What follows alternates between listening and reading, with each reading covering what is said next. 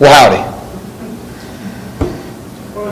Hi. No? Oh, sorry. See. Tebow, uh, Tebow said that after the game, Kyle asked the team how they felt about this win. How do you feel about this win? Well, winning the NFL is really hard to do. Um, I mean, today's game was a perfect example of that, you know, up three, I mean, however many scores we were up, and uh, you take your foot off the gas for 30 seconds, the next thing you know, they just scored eight- 16 points, and they're one score away. So um, I think uh, it's one of those lessons that we were lucky that it didn't end up burning us in the end, but I think it was a good, uh, you know, kind of shock to the whole team. It's a great lesson for the young guys about how hey, the NFL is difficult. There's not really any bad teams, and there's talent all over the field. And if you take your foot off the gas, that anybody can win the football game. So I think it was a great lesson for us to learn. And I mean, definitely, um, and a win's a win, so I feel great about that. And um, but would have rather won by a couple more scores. But that's just hats off to them for not giving up. And you know, they're going to give people fits all year long, and they're going to win a lot of games just because how hard they play every single play.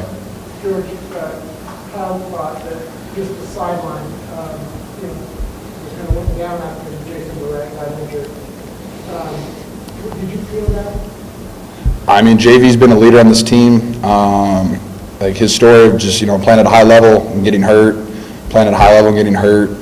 I mean, it, it's, it's awful. I mean, it definitely, you know, knocks the wind out of your sails. I mean, he's a leader on this team. He's a guy that's consistent, shows up every single day, plays at a high level. He makes plays when we need him. He's reliable.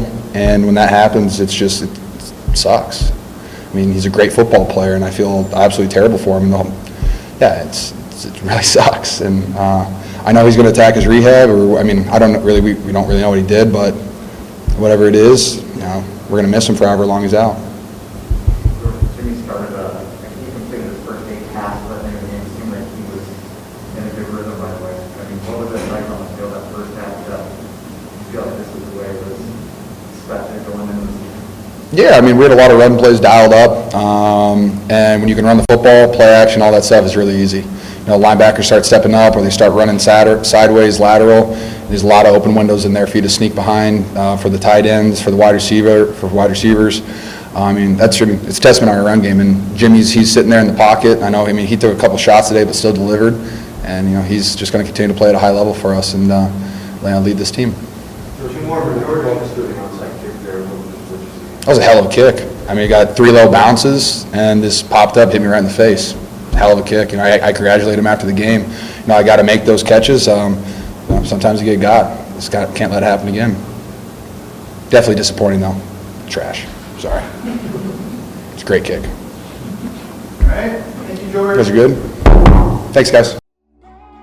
Hey, faithful, subscribe to our YouTube channel.